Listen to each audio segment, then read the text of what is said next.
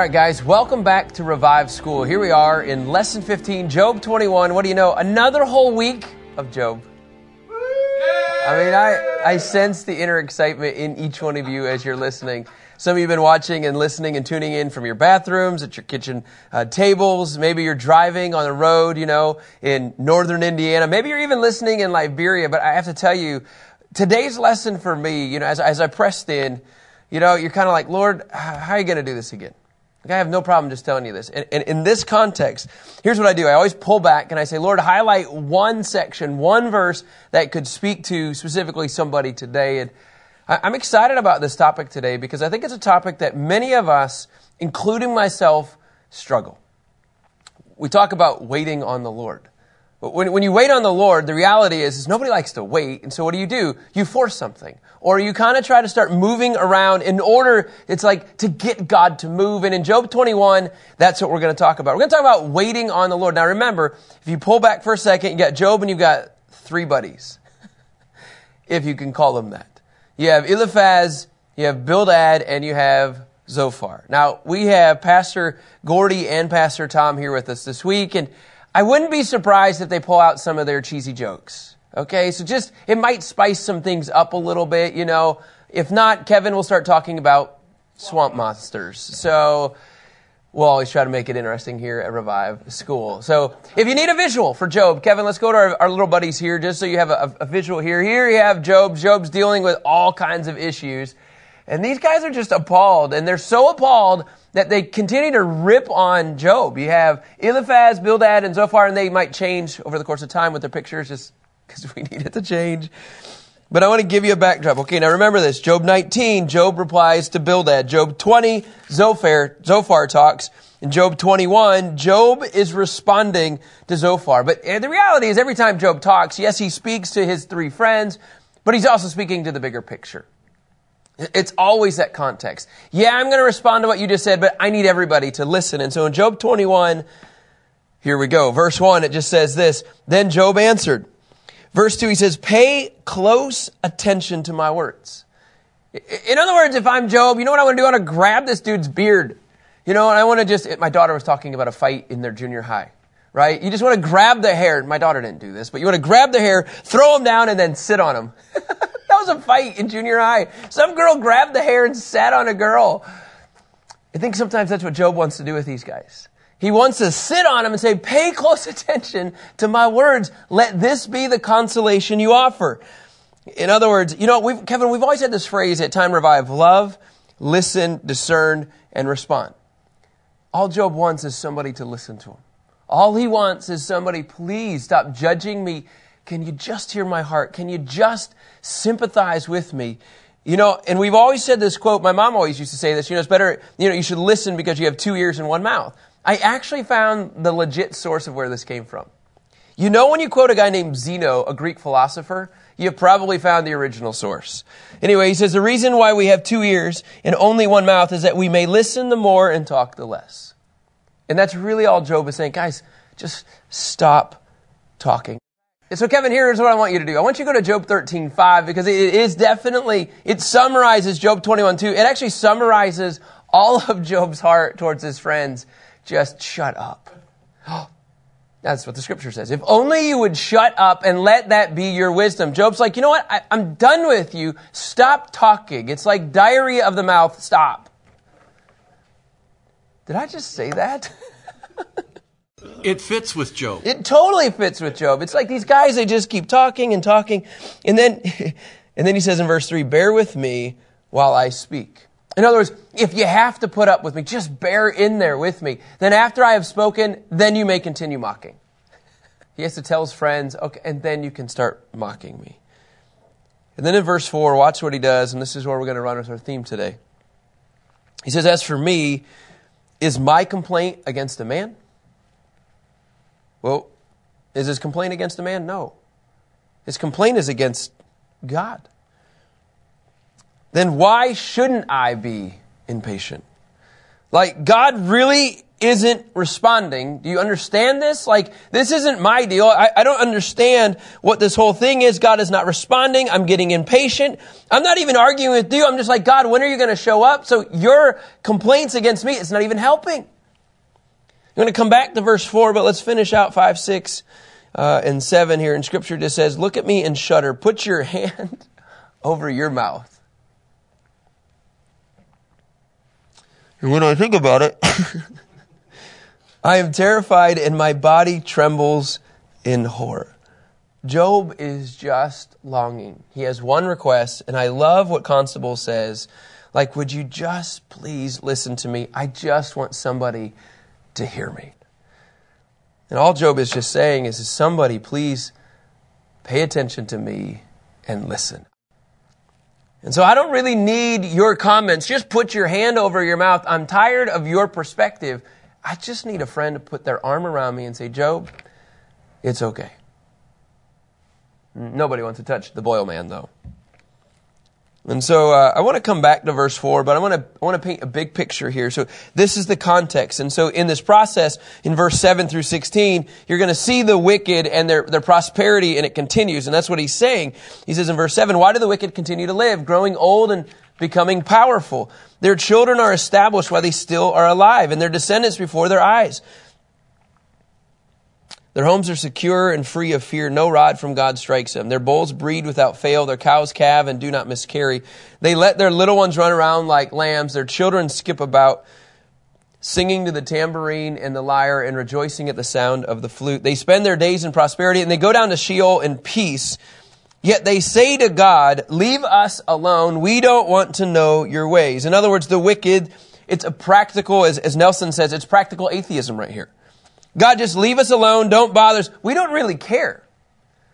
You know, it reminds me of some of the, the countries that we're starting to visit all over the world, and it's like this practical atheism. Oh, yeah, there's a religion, but we don't really care about God. Just let us do our own thing. And this is the wicked mentality. He says, Who is the Almighty that we should serve him? What will we gain by pleading with him? But their prosperity is not of their own doing. The counsel of the wicked is far from me. And then in verse 17 through 26, I know I'm just reading through this on purpose because I, I, just want to focus on one thing, but I, I want you to get the big picture here. Uh, Job wants to be heard, but yet despite all of this, he says, yeah, but your argument, you remember the whole argument, you guys, is like, it, it's silly, you know, it's a silly argument. The wicked get punished because they're wicked, and the blessed get the blessing because they're good. And what is Job saying here? Well, the wicked are prosperous in this context. So your argument of retribution is actually not working because what is happening? Well, it just seems to me that the wicked are still prosperous. And he says in verse 17, though, now watch this. How often is the lamp of the wicked put out? Does disaster come on them? Does he apportion destruction as anger? Are they like straw before the wind, like a chaff a storm sweeps away? God reserves a person's punishment for his children. Let God repay the person himself that, so that he may know it. Let his own eyes, remember, he's just saying, please listen to me at this time. Let his own eyes see his demise. Let him drink from the Almighty's wrath. For what does he care about his family once he's dead? When the number of his months has run out.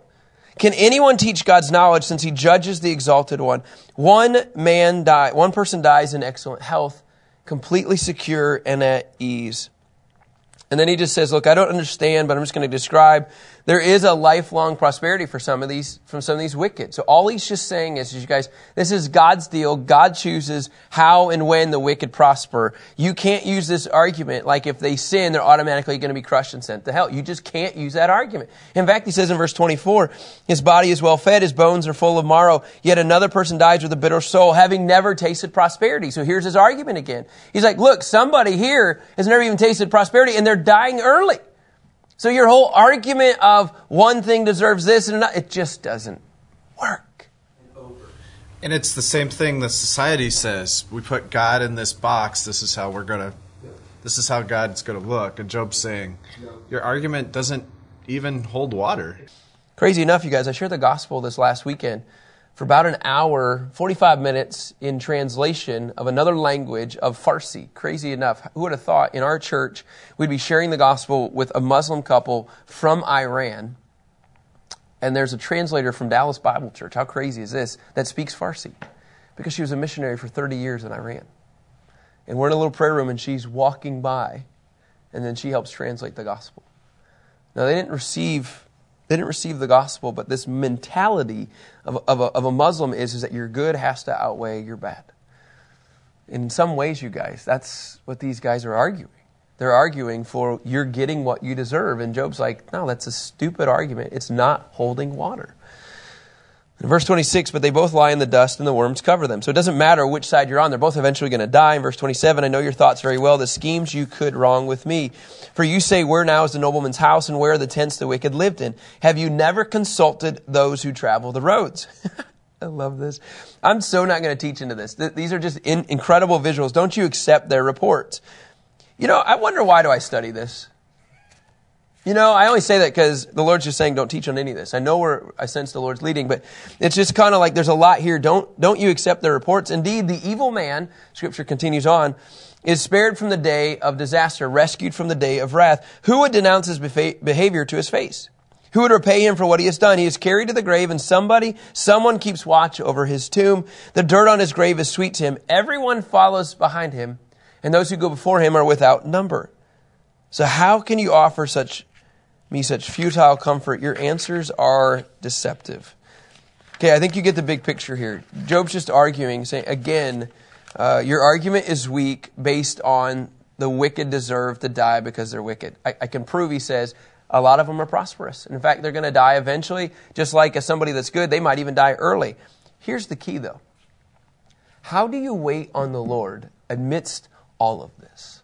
That's where I want to go. Amidst the wicked, amidst the good, amidst all of it. I mean, let's just face it, in America, people can't stand one president or they like another president. Or you're waiting on, on a new job offer, or you're waiting to get married, or you're just kind of really frustrated. God, where are the finances coming in? What, whatever the context is, you're waiting on the Lord to show up.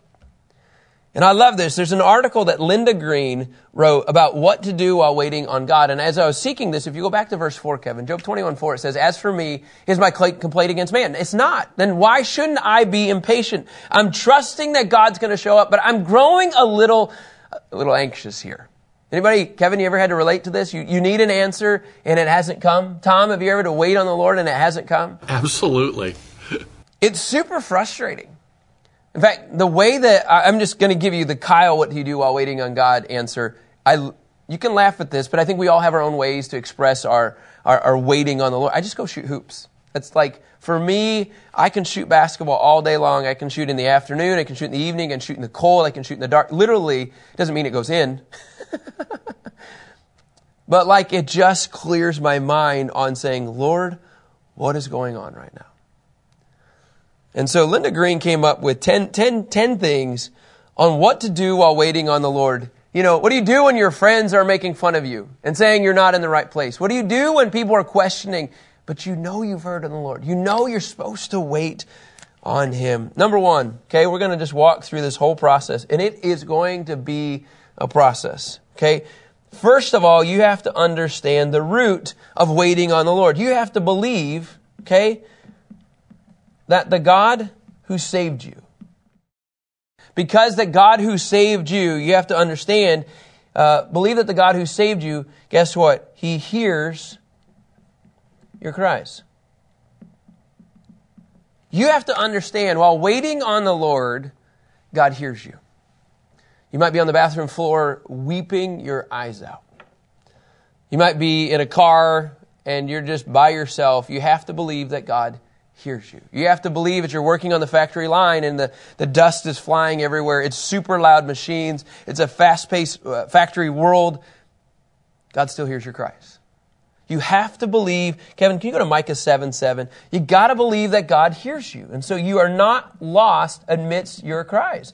And I actually think Job believes that. I actually think God, he believes God hears his cries. But as for me, I will look to the Lord. I will wait for the God of my salvation. My God will hear me. Micah 7 7. This right here, you guys, allows you to walk in a, in a posture of waiting. as weird as that sounds. My God will hear me. And then in number two, what Linda walks through is she just says, then watch with expectancy.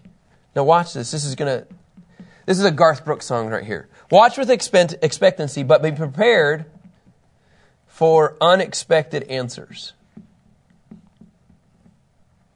Can you go to Psalm 5 3, please? I, you know, it's like you, you, you wait for God to show up, but He's going to show up in probably a way that you didn't expect.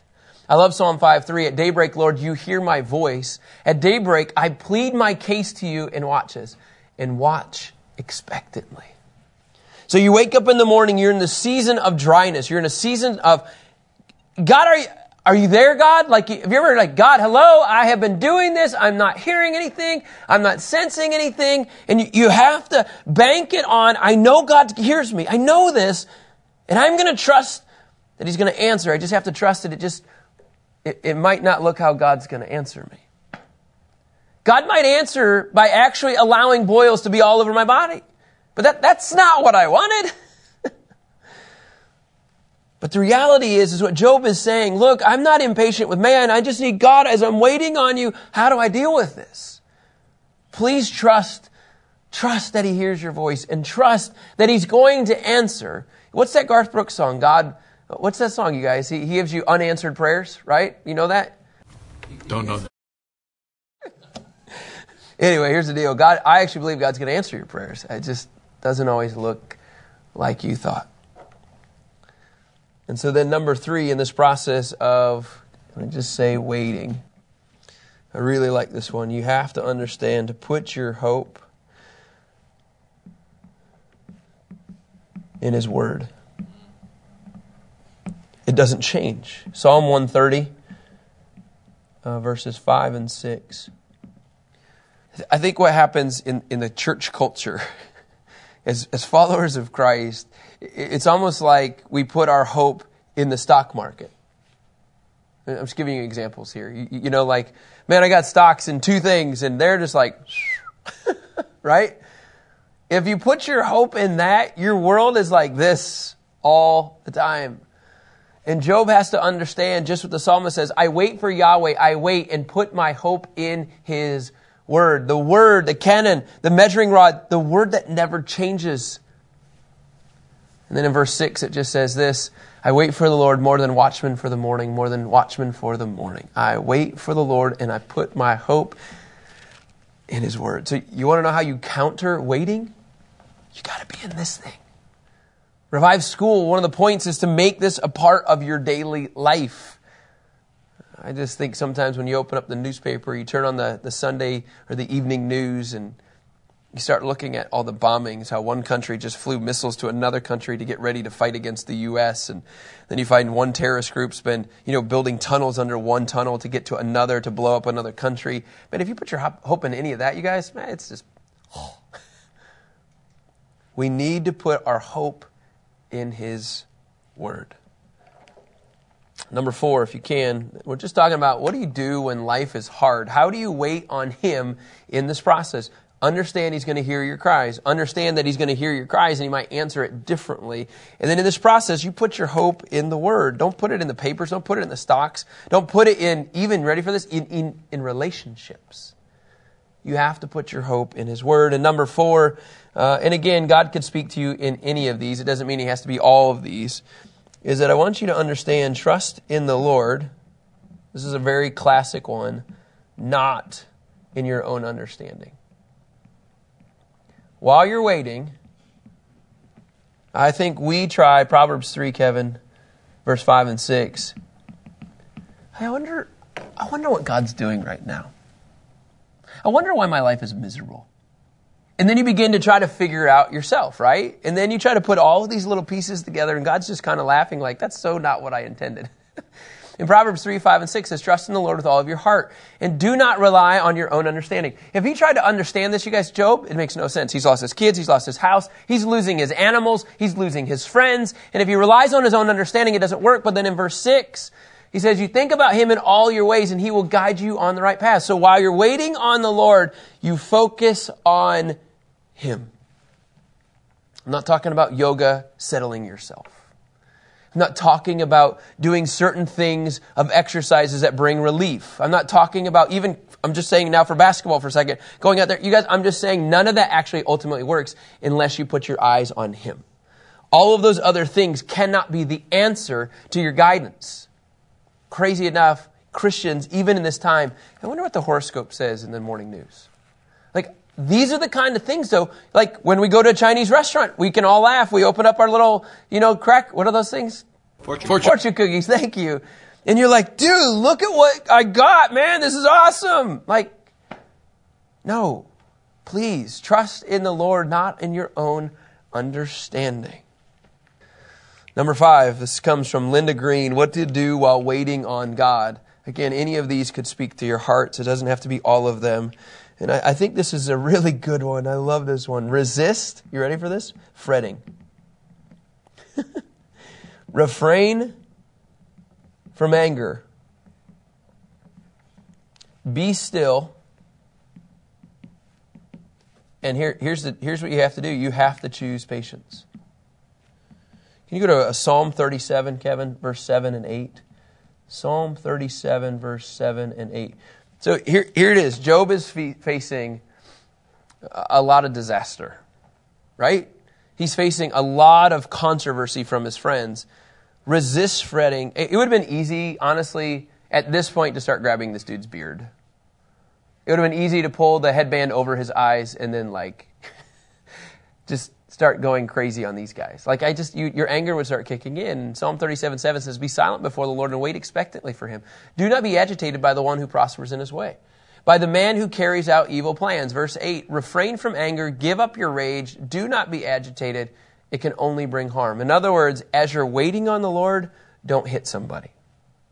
As you're waiting on the Lord, don't yell and raise your voice. As you're waiting on the Lord, don't swear and then all of a sudden start turning to the bottle. Don't start turning to, you know, the drugs, to the marijuana. I'm, I'm totally serious, you guys. What happens is when people, when they think they're waiting on the Lord and they get tired of this, they turn to stupid things. They do dumb things that they normally wouldn't do. And I would just say, stop, choose patience. And it's a Psalm, it's a Psalm 46. It's just stop fighting, resist fighting, and be still and know that I'm God. So just resist fretting. I think right here, honestly, out of all these, some of us automatically go to that right away. Number six, what you have from the Linda Green survey. What do I do while waiting on God? It's a classic one, but it's just be strong and take courage.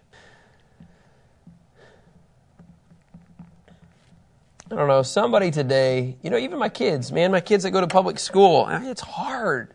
School is hard with kids. Kids are ruthless. And you have to be strong and take courage amidst it all. I am certain that I will see the Lord's goodness in the land of the living. Verse 14. Wait for the Lord. Be strong and courageous. So the strong and courageous actually parallel waiting for the Lord. Wait for the Lord. Number seven, what you have from Linda Green's survey is see it, and this is a really good one. This is a, a glass is half full not a glass is half empty perspective. Okay? So number seven is, is that you have to see this waiting, see it as an opportunity to experience God's goodness. Lamentations 3:25 The Lord is good to those who wait for him to the person who seeks him. The Lord is good to those who wait for him. So if you're waiting and you're like, you know, it's a great opportunity, the Lord is going to be good to me in this process. And Job has to hold on to that. Even though he doesn't want to, he has to have this biblical perspective, this godly perspective. God, God is going to be good to me in this process. Who thinks like that? Right? It's hard. And that, I think that's the whole point of where we're going today is that all of us can be refined in this process. Okay, we got three more, Kevin. So what does it look like to wait on the Lord when your life is falling apart? Right? That's really what this thing is about. Number eight just says, wait for God's promise. I love this one. Instead of going your own way.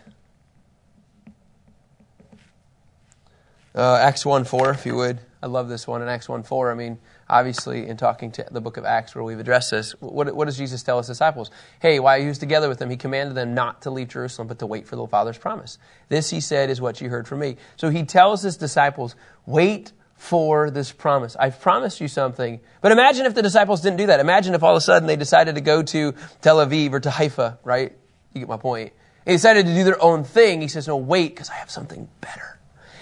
Think about this, you guys. They waited on the promise of the Father, which was the Holy Spirit. And because the disciples waited for days, because of waiting, we got blessed. The church exists because they waited. You know, when I, when I went through the Damascus Road experience for my own life, the burning bush experience in 2001, and some of the things that I've heard, like, I'm still waiting on.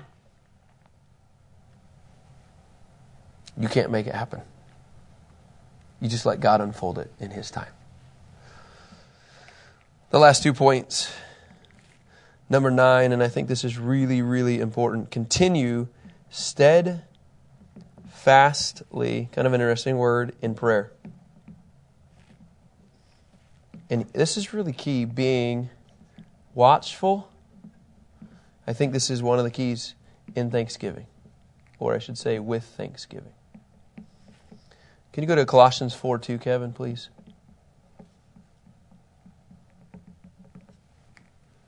Colossians 4 2, devote yourselves to prayer. Stay alert in it with thanksgiving. As you are waiting, you keep praying. As you're waiting, keep giving thanks for what you have. It just seems to combat all of the complaining. It seems to combat all of the fretting. It seems to combat all of the anger when you keep pressing in and praying. You know, my wife, uh, she woke up this morning and, you know, she's writing these daily words. And I'm telling you, it is a lot. 7 to 14 she's writing every single week. And then you balance out four kids, and then you balance out being a wife and just meals and just managing the home.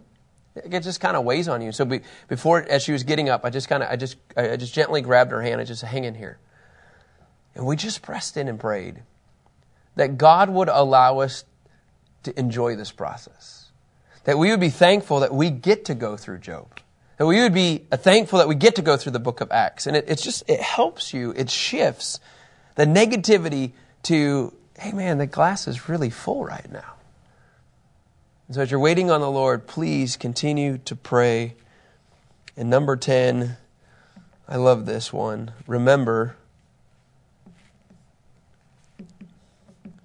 the blessings are yet to come.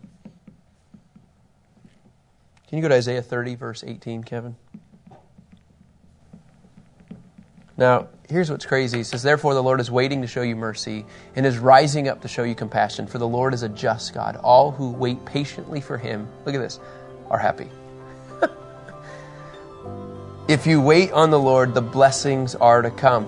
Now, here's the cool part about this it could happen here and now, or it could happen eternally. Either way, the blessings are coming. So, how do you wait on the Lord? I just think that there's a simple, uh, it's not a process, it's not a formula. These are just biblical truths that help us learn from Job how do you get through this. All right, guys, that's Job 21. Guess what? We'll do it again tomorrow. Have a great day. Thanks.